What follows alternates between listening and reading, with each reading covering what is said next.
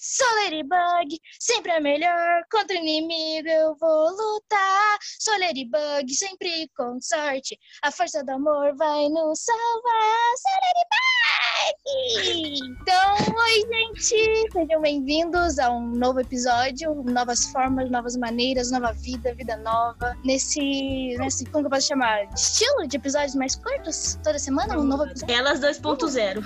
É, elas, elas pontinho, pontinho, pontinho 2.0. E é, vamos começar numa nova maneira. Vamos fazer episódios mais curtos, porém, toda semana vai ter um novo episódio bom. É, eu sou a Vicky. Sou a Vitória, mas podem me chamar de W. É Tamires aqui. Se você caiu aqui de paraquedas, nosso podcast vai ser sobre mulheres que fizeram coisas incríveis ao longo da história, mas são muito pouco lembradas ou nem são lembradas mesmo. E a gente quer mostrar a vida delas, as coisas incríveis que elas fizeram, como que foi chegar até essas coisas, porque não é só elas fizeram e pronto. A gente quer mostrar todo o background, assim, do porquê ela chegou lá, como ela chegou lá. Por isso que o nosso lema, o nosso slogan, isso mesmo, elas são mais do que te contaram. A pessoa, a estrela maravilhosa, linda, maravilhosa duas vezes, é a Grace Murray Hopper. É, bom, gente, a vida de vocês não seria essa que vocês têm hoje sem a Grace e vocês vão ver pra frente o porquê que a, a vida de vocês mudou totalmente por causa da Grace. Tanto assim como a vida da Hedy Lamar fez muita diferença, a da Grace fez mais diferença ainda, ou do mesmo tanto, daí depende do ponto de visão, mas a nossa vida não seria a mesma sem as ideias que a Grace teve ao longo da vida dela.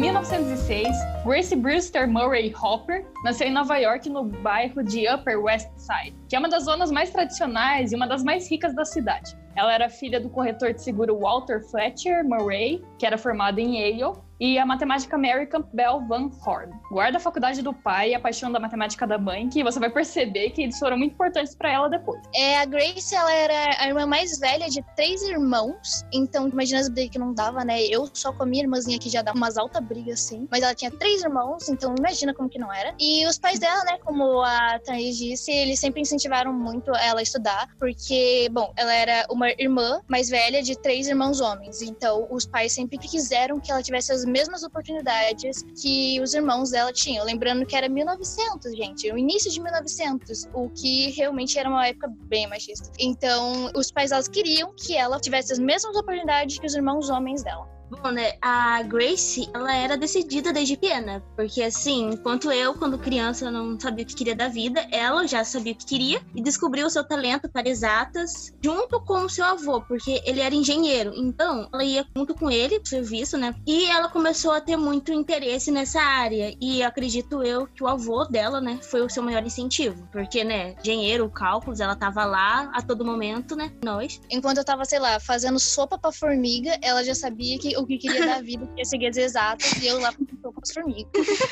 Bolo de lama. Bolo de- eu comia os bolos de lama, nossa. Mas Até hoje a anos- gente não sabe o que vai fazer muito.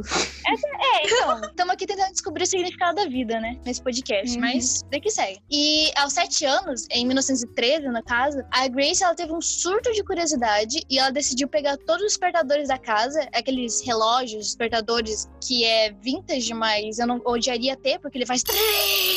E daí ela pegou o- esses, esses despertadores escondido da mãe, né? Porque quem tem alguma criança em casa sabe que se fizer perto da mãe, a mãe dá uns tapas, né? E ela fez tudo isso escondido da mãe, abriu cada um só pra ver como funcionava. E daí a mãe dela descobriu, se não me engano, ela pegou uns seis ou sete despertadores, ou casa pra ter despertador também, né? Como que elas tinham tanto despertador, né? Mas enfim. Não sei, olha, Exatamente.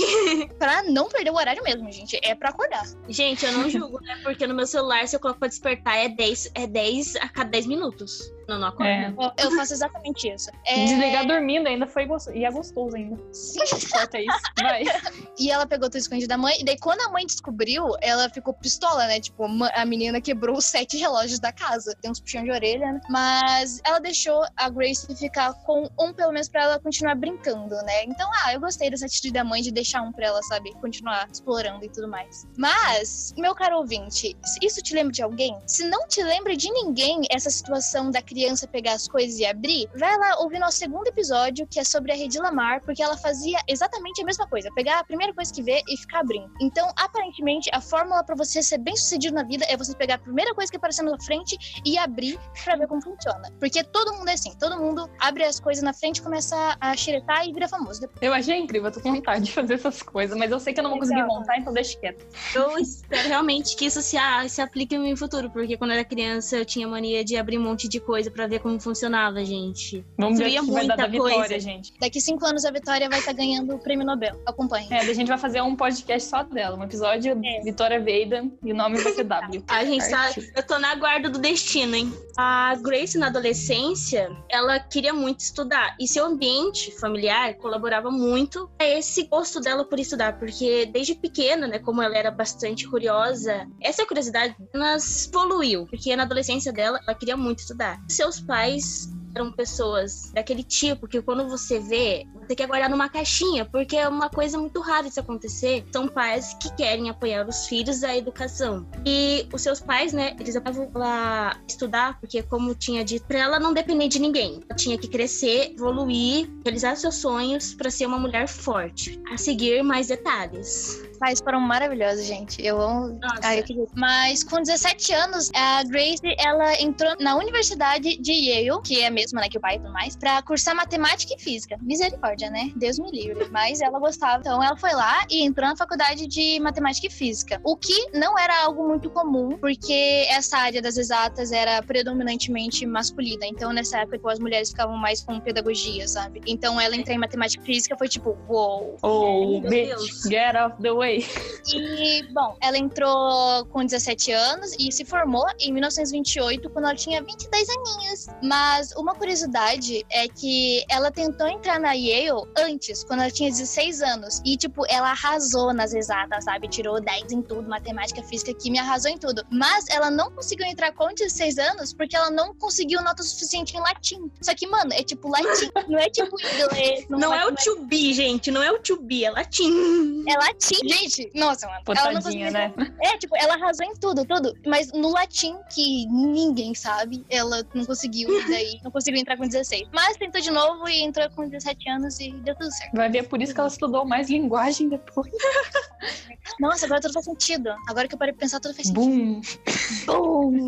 A fase adulta da Grace é bem extensa, então a gente decidiu dividir em partes, porque é realmente muito grande, então a gente vai botar só uma prévia da fase adulta dela, pra vocês entenderem um pouco como foi esse engate. Grace era uma mulher que estava constantemente em evolução, então quando ela terminou sua graduação, em 1928, em Vassar College, não passou duas vezes e deu início ao mestrado em Yale, localizado em Connecticut. Assim, concluindo o mesmo em 1930. Detalhe, só um pequeno detalhe. Ela tinha 24 anos. É isso. Ela concluiu o mestrado Tá com 24 tranquilo. anos. Eu vou sair da graduação com 24, enquanto ela já tinha o mestrado.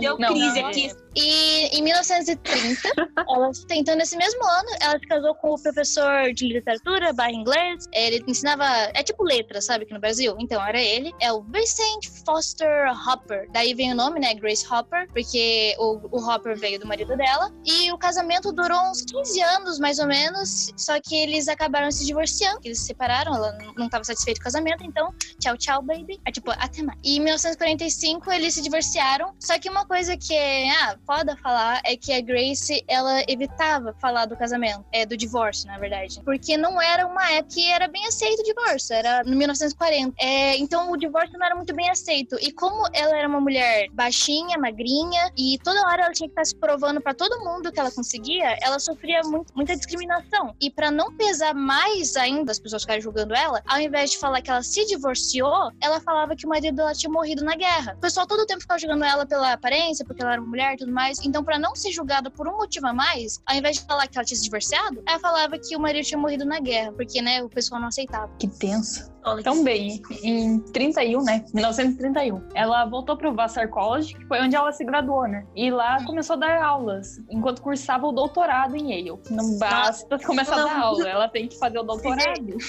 Nossa, isso, né? De buenas, tranquilo. Nossa, doutorado enquanto trabalho. É... Gente, esse povo, esse povo não descansa? Esse povo não descansa? Não mesmo. Não a gente vai saber que depois a gente acha que ela vai parar e ela não para. E daí a gente acha de Não. novo que ela vai parar e ela não para. É Não. muito engraçado. Eu fiquei, peraí, agora? Não, Não. ainda não. Ah, não. Só É parou quando eles morrer, viu, gente? Não é pra parar. Velhice não existe, tá bom? Beijo. Beijo. E daí, quando ela dava as aulas, ela pedia para os alunos fazerem redações sobre as equações matemáticas. Porque, segundo a citação dela, não adianta aprender matemática se você não consegue se comunicar. Nossa, Então, gente, que tapão, hein? é bom você aprender matemática e saber explicar porque não entendeu nada. Tapa na cara. Gente, assim, eu, eu amo a Grace Hopper. Eu, eu acho incrível essa, essa metodologia dela. Mas eu não queria fazer essa aula, não, sinceramente.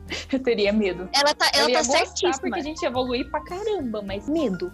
Assim, ela está certíssima. Ela está certíssima, mas medo. E, é, gente, a- eu acho que o resumo da vida da Grace é aquela música de Hamilton lá, Man, The Man is Non-Stop. O cara não para. E em 1994 completou o PhD. PhD aqui no Brasil seria o doutorado em matemática. Tudo matemática, gente. E tipo, isso daí é só a pontinha, né? Não, é só taco.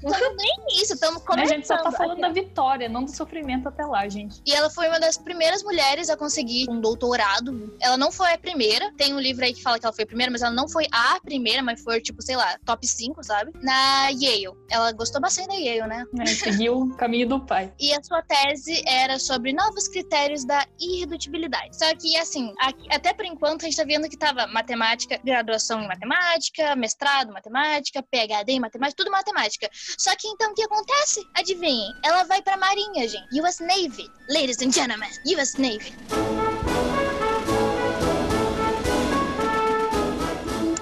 Marinha, tipo, mano, o que, aconteceu, sabe? Tipo, ela tava matemática, matemática, matemática, e depois ela foi pra Marinha. Tipo, mano, o que, aconteceu nessa história? Então, né, pra vocês descobrirem o que, que ela foi fazer, o que, que a nossa linda fada da matemática, Grace Hopper, foi fazer na Marinha, vocês vão ter que esperar o episódio da semana que vem. Que agora, né, estamos fazendo episódios semanais, então esperem até semana que vem pra descobrir o que, que essa linda, maravilhosa fez pra ser lembrada até semana que vem.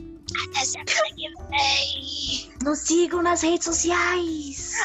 Elas são mais podcast. Vamos fazer um SMR agora. Não sei, elas são mais podcast. Você também pode mandar mensagem para a gente no e-mail. Elas são mais. Elas são mais. Elas são mais. Elas esqueci o nome também. Siga a gente nas redes sociais. Fizemos um bom SMR para vocês nas nossas redes sociais. É isso, então. Um beijo. Obrigada, gente. beijo. Obrigada. Todo mandando um beijo pra todo mundo. Beijo pra todo mundo. Todo mundo que a gente aqui. Se não ouviu, também beijo. Mas obrigada por ouvir a gente até aqui. Até semana que vem. E. E aguardem a marinha da Grace Murray. Grace Murray na Marinha. Tchau, tchau. Tchau. Tchau.